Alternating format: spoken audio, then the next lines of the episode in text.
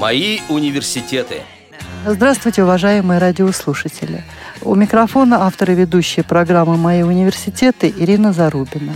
А в гостях у меня сегодня научный сотрудник Института коррекционной педагогики Российской академии образования Наталья Сергеевна Комова. Здравствуйте, уважаемые слушатели. Наталья Сергеевна, мы остановились в прошлой передаче на том, что рассматривали особенности развития детей дошкольного возраста. А сегодня я хотела бы уже перейти непосредственно к периоду, когда ребенок собирается в школу.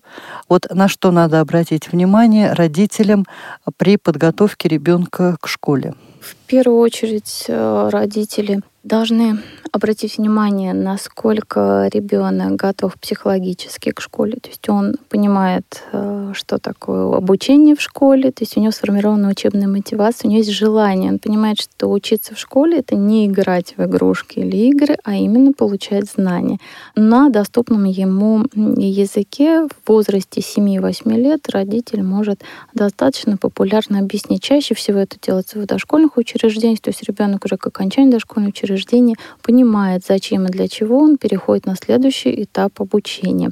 И у него есть уже мотивация получать знания, при этом еще получать какие-либо отметки. Как у нас говорят, что отметок в первом классе нет. На самом деле есть система оценки, и дети все эту оценку чувствуют, понимают, пускай она не в бальной системе выражена в первом классе, но у ребенка к этому моменту психологическая готовность достигает такого уровня, когда он пытается сравнивать себя со сверстниками, с их достижениями и тоже хочет э, быть более востребованным, востребованным своими сверстниками, своим окружением и получить признание у педагога, который будет его вести в школе. Первое, на что стоит обратить внимание в начальной школе, это наверное, выбор учителя. Может быть, не всем это покажется важным, но хочу на собственном опыте сказать, что опыт правильного выбора учителя э, дает задел на дальнейшее желание ребенка учиться. Если не повезет с учителем в начальной школе, к сожалению, мотивация к обучению будет низкая на протяжении всего периода, то вплоть до старших классов.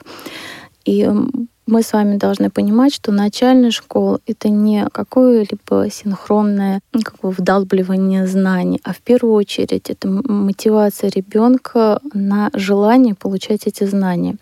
И если вам повезло с учителем, и учитель нашел подход к вашему ребенку, успех уже на дальнейшее обучение будет обеспечен. Чем должен владеть ребенок к моменту поступления в первый класс? Естественно, это а, владение культурно-гигиеническими навыками даже и не оговариваем достаточно подробно. Есть ребенок должен быть самостоятельным, уметь есть самостоятельно, одеваться, раздеваться, понимать, что такое учебная принадлежность, знать свое рабочее место, когда его познакомят с классом. Это можно заранее сделать. Родители могут прийти, познакомиться с учебной обстановкой. Если есть разрешение администрации. В дошкольных учреждениях с этим проблем нет. Родителю разрешается на любом этапе прийти и посмотреть условия, в которых находится ребенок, и, соответственно, поприсутствовать на каких-то режимных моментах, посмотреть. Если в школе эта практика используется, здесь уже мы а, можем говорить о некой успешности того коллектива, который эту практику реализует, поскольку у ребенка при переходе с дошкольного учреждения есть э, некий страх незнакомого помещения, незнакомой ситуации.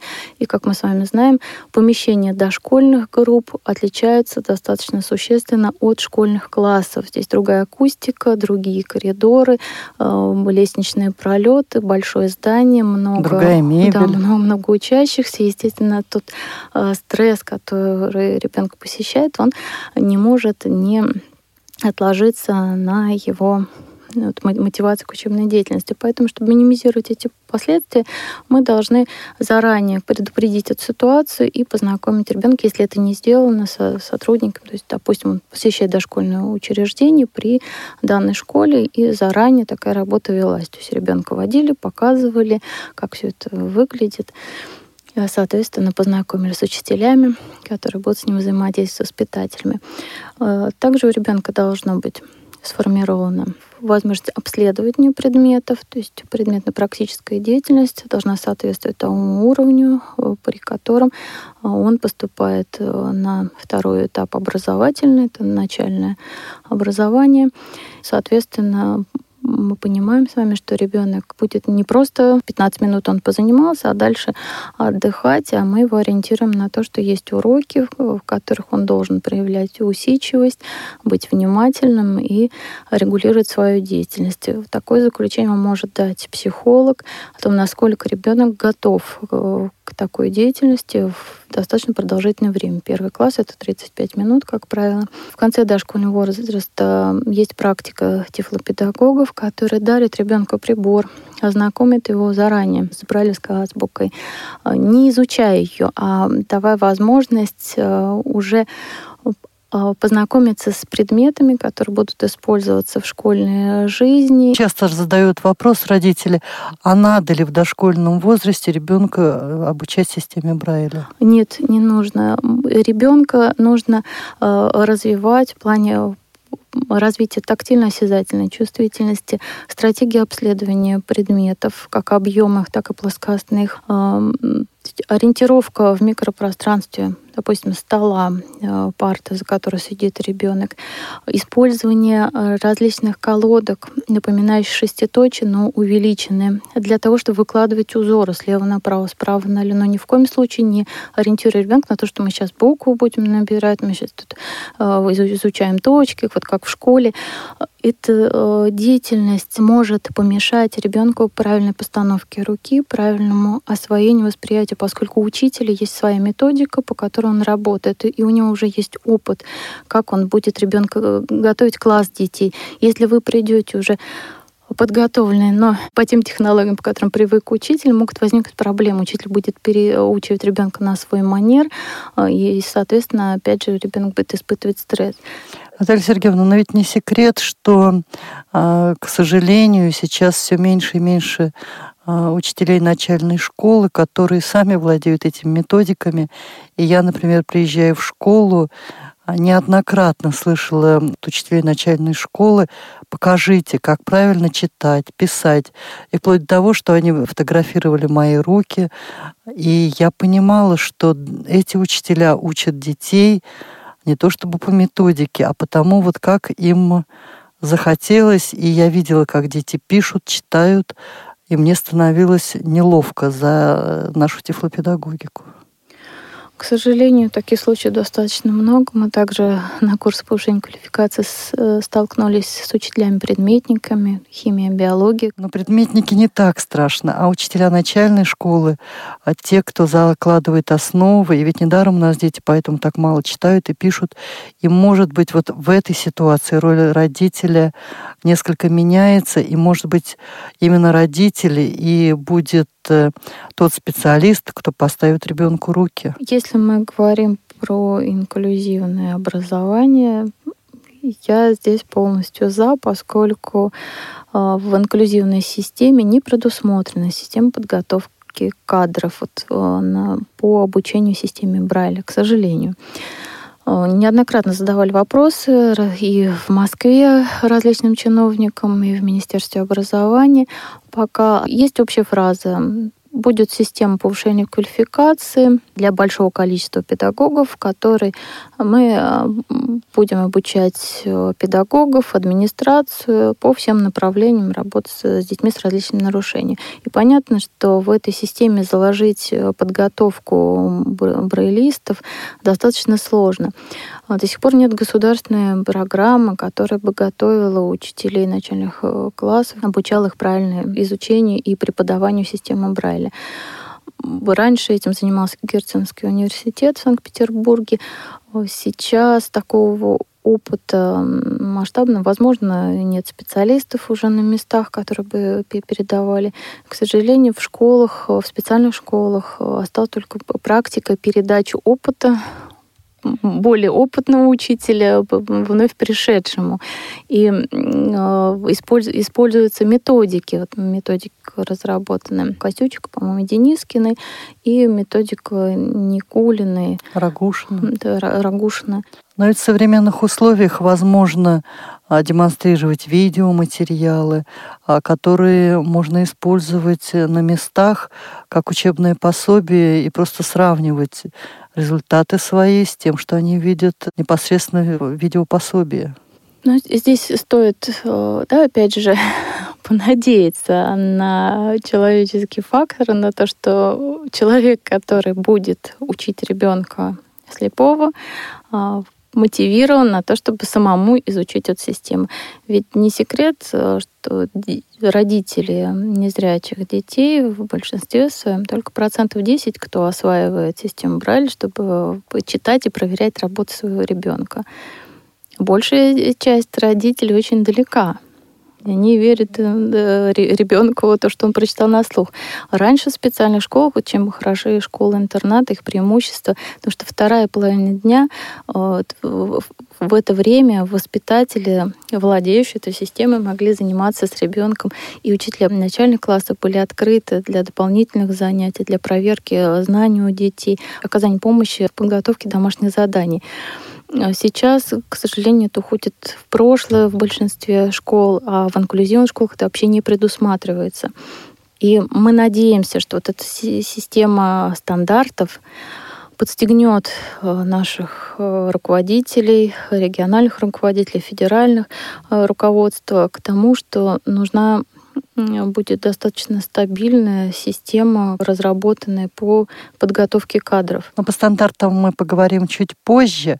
А сейчас я хотела бы вас вернуть, ну, можно сказать, в дошкольный период. Какими знаниями должен обладать ребенок, какие навыки у него должны быть сформированы перед школой, мы вкратце осветили. Но перед родителем стоит выбор, в какую школу ребенка отдать, в массовую или специальную.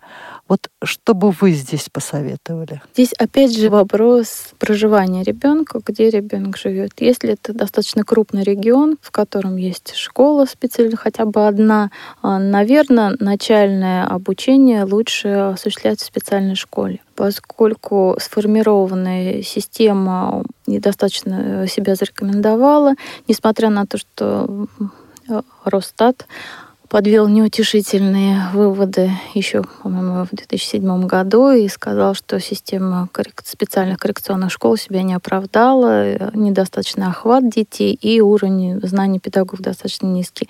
Я бы, наверное, поспорил, возможно, это разные группы разные, нарушений. Разные школы, да. разные регионы. Но те традиции, тот опыт, которым владеет специальная школа. Изначально все-таки мы надеялись на то, что э, специальные школы станут некими центрами, которые бы реализовывали сетевое взаимодействие с инклюзивными школами и помогали им. То есть делились методическими наработками, какими-то ресурсами, помогали готовить кадры, в том числе и по системе Брайля. На сегодняшний момент сетевое взаимодействие еще на уровне документов, нормативной базы не проработано, но оно будет проработано разработан уже в 2016 году, как обещали Елена Николаевна Кутепова, как раз говорила на то, что готовится новый документ, который вступит в силу в январе 2016 года, и он будет регулировать, во-первых, направление выбора образовательной программы, более качественное образование, как нам говорят, должно быть, и в том числе нормативная база будет способствовать закреплению тех условий, которые нам диктует э, стандарт. На сегодняшний момент, если родитель уверен в том, что образовательная организация, реализующая инклюзивное образование, находящаяся рядом с домом, может предоставить условия кадровые и материально-технические, а дело в том, что родителям нужно понимать, школа не имеет права, не обладая материально-техническими условиями, отказать ему в поступлении его ребенка в эту школу. То есть сейчас родитель владеет главной ролью в выборе учреждения образования образования. Но нужно понимать, что если есть э, нежелание администрации, неготовность учителя идти на контакт, проблемы будут у ребенка. Вам нужно в первую очередь опять-таки найти ту школу и ту тетеньку-учительницу, которая да. полюбит вашего ребенка. Либо стать тем надзирателем, наблюдателем, который будет ходить систематично в эту школу. Мы в стандартах пытались закрепить такое понятие, как ассистент слепого учащегося. Это не просто технический специалист, это человек, который не обладает специальным образованием, но при этом может оказывать э, помощь ребенку в записи домашнего задания, помощь эм, в понимании того, что происходит на уроке. То есть здесь есть и тьютер, который в образовательном учреждении должен быть. Его задача состоит в том, чтобы подготовить какие-то пособия специальные для того, чтобы ребенок э, лучше понял эту тему, которую они будут предмет, который будут изучать. И, соответственно, у тьютера должно быть специальное образование. А у ассистента специального образования может и не быть. И родитель может стать тем звеном, который как раз изучит тоже систему Брайля, научит ребенка записывать по системе Брайля, если школа не готова предоставить кадры, не готова подготовить эти кадры Наталья Сергеевна, ну вот, Наталья Сергеевна, ну вот представьте ситуацию. Незрячий ребенок с мамой постоянно сидит в классе. Во-первых, напрягается педагог, потому что все время контроль. А во-вторых, вольно или невольно, я думаю, они мешают классу. А эффективно ли вот такое обучение? Ну, если мешают класс, здесь, конечно, эффективность обучения... Но они все равно шептаться будут постоянно. Ну, мы говорим о том, что насколько школа готова предоставить э, ребенку те условия, на которые он вправе рассчитывать. Если школа, конечно, не может, то мама да, берет на себя роль того же тьютера, сопровождающего ассистента. Конечно, это не выход э, стопроцентной ситуации, но зато какой-то шанс на то, что ребенок получит знания в том объеме, в котором получают его сверстники. А с другой стороны, если есть возможность поступления в специализированную школу, начальная школа, я как раз за то, чтобы ребенок а, уже в созданных условиях а, и в таком возрасте именно получил те необходимые знания и навыки, которые ему потребуются для дальнейшего обучения. Поскольку на сегодняшний момент все-таки инклюзивная система не готова предоставить такие условия. Конечно, я за выбор специальных школ. Но то, что сейчас творится в регионах, когда школы объединяются от первого по восьмой и девятый вид, на мой взгляд, это опять же и убивает школу, ее традиции, и дает лишнюю нагрузку на тех э, педагогов, которые там существуют. Опять же, качество образования может от этого страдать.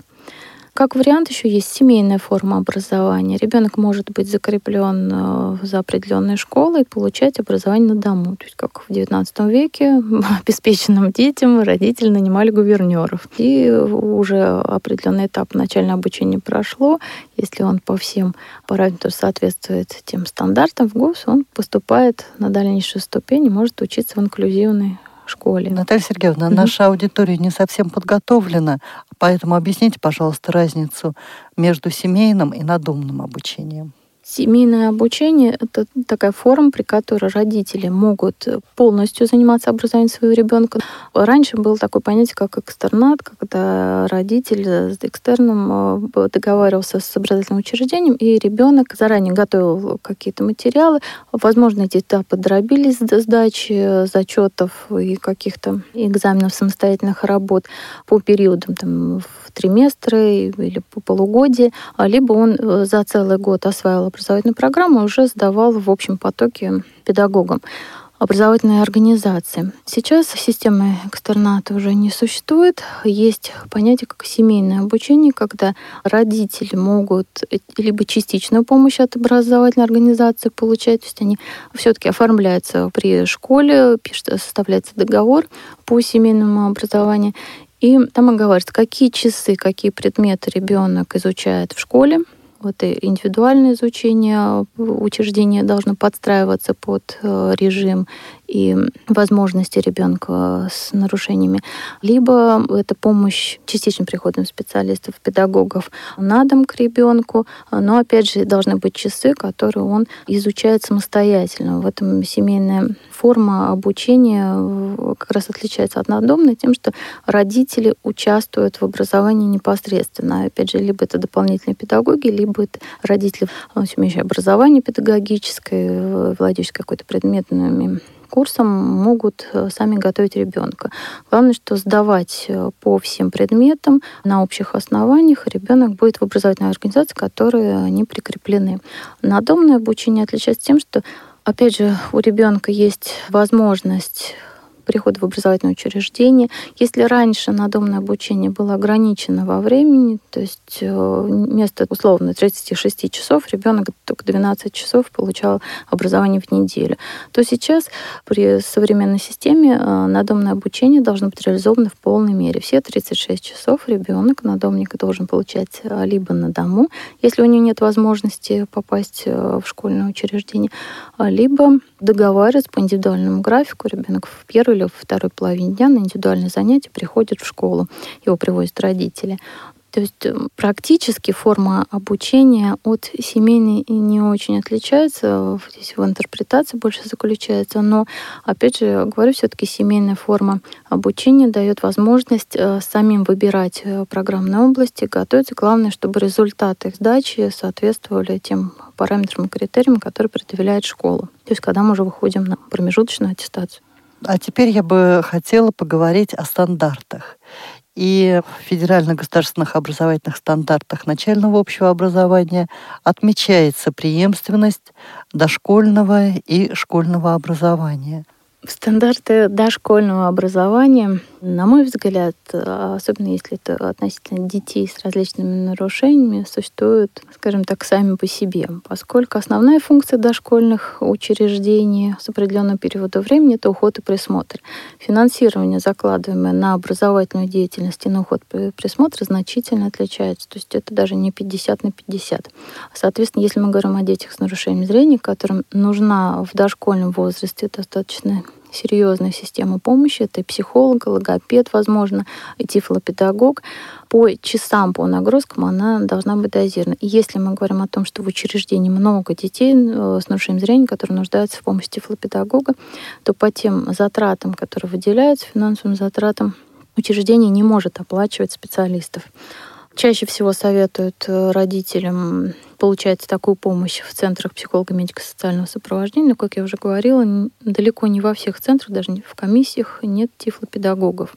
И, как правило, такого ребенка закрепляют, они не могут отказать в получении помощи, но закрепляют за учителем-дефектологом. У такого человека может быть либо логопедическое образование, либо образование логофрена-педагога. Вы понимаете, что каждый дефектолог на свой манер начинает учить, не зная специфики работы с таким ребенком. Чаще всего. К сожалению, мы также теряем время и возможность подготовить ребенка к получению тех знаний. То есть у него ограниченное предмет пространственное представление при взаимодействии с таким педагогом чаще всего получается. И, соответственно, пропадают такие важные направления, как пространство представления, ориентировка в пространстве, социально-бытовая ориентировка. То есть учителя, дефектологи других специализаций на это внимание не обращают. И вот если мы говорим о каких-либо стандартах, применимых к нашим детям, стоит на сегодняшний момент э, пытаться остановить то разрушение, которое направлено на систему существовавшую, существующую пока еще в каком-то пограничном режиме, то есть это группа комбинированной направленности при школах.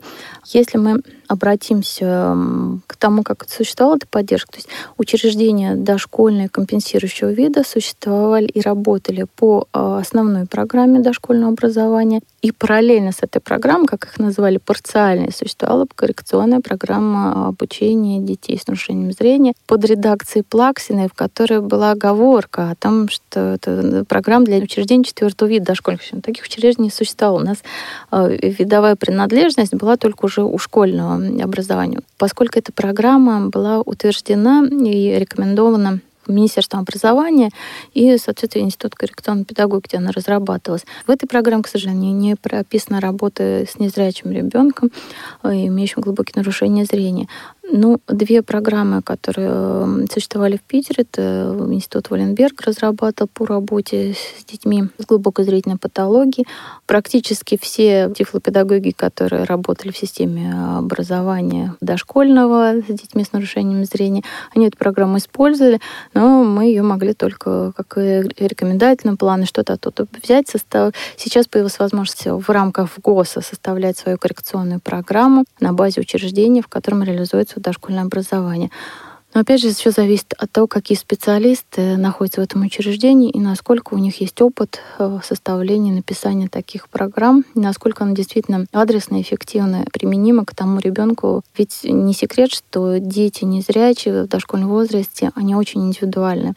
И сказать, что всех э, незрячих детей можно по одной программе учить, э, мы, наверное, лукавим, поскольку ни один тифлопедагог с большим стажем работы с этой формулировкой не согласится. Каждый ребенок индивидуальный, ему нужна индивидуальная программа развития, поскольку те нюансы, которые он недополучил в предметной практической деятельности в раннем возрасте, в дошкольном возрасте, они отыскиваются тифлопедагогом в момент диагностики, то есть скрининг идет постоянный в различные этапы дошкольного развития.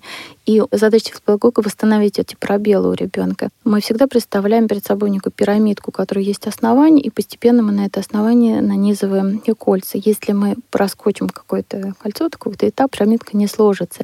И пробелы у ребенка незрячего в такой предмет практической деятельности, они очень существенно скажутся на дальнейшем его развитии. Поэтому задача тифлопедагога в первую очередь, да, конечно, он учитывает э, пожелания, рекомендации в ГОС, а, учитывает ту программу, по которой работает все дошкольное образовательное учреждение, но в первую очередь его задача составление индивидуальной программы развития конкретного ребенка и работы по ней. К сожалению, сейчас в дошкольных образовательных учреждениях перешли э, на некую трансляцию шоу. Сейчас это модно. Каждый день нас отмечают праздник. Педагоги через интернет узнают о том, какие э, даты, какие замечательные люди в этот день появились на свет, э, либо что-то они сделали.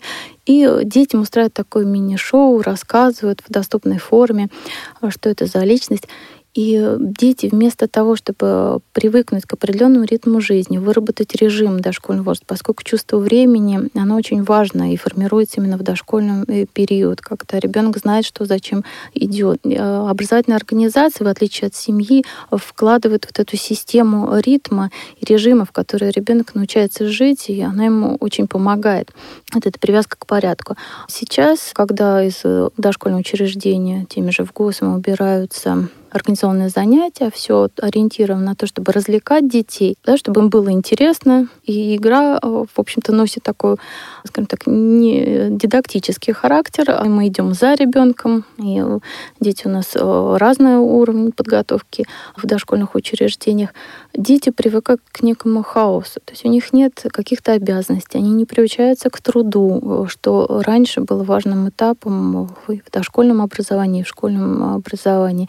И, к сожалению, когда разговариваешь с родителями, обращаешь на это внимание, говоришь, ну вот у ребенка нет обязанностей ни дома, ни в дошкольном учреждении. Они удивляются, что это, оказывается, важный этап. И когда говоришь, ну как же, вот э, научить складывать вещи, правильно их э, располагать, там, вешать, быть аккуратным, убрать за собой, отнести со стола. А почему-то родители это воспринимают как оскорбление. И сейчас э, в некоторых госпитальных учреждениях установлены камеры, когда родитель может посмотреть, чем воспитатель занимается с детьми, в группе и конкретно с его ребенком. На мой взгляд, вот эта слежка, она, опять же, не пройдет без последствий. Ребенок знает, что за ним следят, воспитатель также себя чувствует неловко, и вот это взаимодействие... Нередко дети говорят, а я пожалуюсь маме, и вас уволят. Уже да, в детском саду они понимают, что это возможно. Вот, к сожалению, после того, как именно образование перешло в разряд услуги, мы получили... Раз услуга, я могу ее контролировать да, такую, в общем-то, нехорошую ситуацию, при которой невозможно дать нормального воспитания, образования ребенку от воспитателя, от педагога. То есть педагог чувствует постоянное ограничение, постоянно он делает какие-то проекты, что-то моделирует, какие-то ситуации, чтобы только возбудить у ребенка эмоциональную реакцию, какой-то интерес, вместо того, чтобы приучать его к чему-то своим примером, как это раньше было, то есть при примером своих сверстников. И, к сожалению, вот этот э, образовательный, воспитательный момент, который мы утрачиваем, уходя на уход и присмотр, и образовательные задачи у нас сократились в дошкольном возрасте, а мы получаем инфантильных, не готовых к какому-то самостоятельному планированию детей уже в школьном возрасте. И поэтому часто учителя начальных классов очень жалуются на то, что ребенка невозможно организовать, поскольку он привык вот к таким шоу, к безответственности. То есть и, на него невозможно воздействовать теми привычными механизмами, которыми воздействуют, в принципе, учителя. Вот дисциплина — это, это основа организации правильного обучения. Я, конечно, понимаю, что не нужно перегибать палку, не должно быть авторитаризма, то есть э, должен быть авторитет учителя сформирован. И авторитет, который дает ребенку понятие чувства справедливости. То есть если меня наказали, это, это, это должно быть справедливо. Я понимаю, за что меня наказали и каким образом. То есть наказание, понятно, что это не физические, не какие-то телесные, но без них воспитать нормальную развитую личность невозможно. И если мы говорим о том, что сейчас Э, будем выполнять прихоти каждого родителя в образовательных организациях, э, в общем-то, смысл тогда в коллективе воспитывать ребенка. Когда и мы можем ребенок... воспитать, в общем-то, достаточно изуродованную личность. К сожалению, да. И родители, опять же, скажу, что в большинстве своем не всегда дают э, себе отчет о том, насколько они потакают детям, насколько они не вкладываются в ту систему воспитания авторитета родительства. У нас очень много после где-то наверное, 90-х годов пошло случаев, как это больше 50% родителей не признаются, то есть авторитет у ребенка дошкольного возраста родителей очень низкий. И была возможность э, воспитателя э, взять эту функцию на себя, то есть сформировать авторитет сейчас э, системой такой существующий теми же стандартами, этот авторитет размывается. То есть воспитатель — это тот, который выполняет некие прихоти, веселит шут если можно так сказать. Наталья Сергеевна, к сожалению, время очередной нашей передачи подошло к завершению. Я напоминаю, что сегодня у меня в гостях была научный сотрудник Института коррекционной педагогики Российской академии образования Наталья Сергеевна Комова. Спасибо за внимание. В следующей передаче мы более подробно остановимся на специальных федеральных государственных образовательных стандартах и требований к условиям, которые прописаны в этих стандартах. В эфире была программа «Мои университеты». Сегодня в ней принимала участие научный сотрудник Института коррекционной педагогики Российской академии образования Наталья Сергеевна Комова. Передачу подготовила и провела Ирина Зарубина, звукорежиссер Иван Черенев.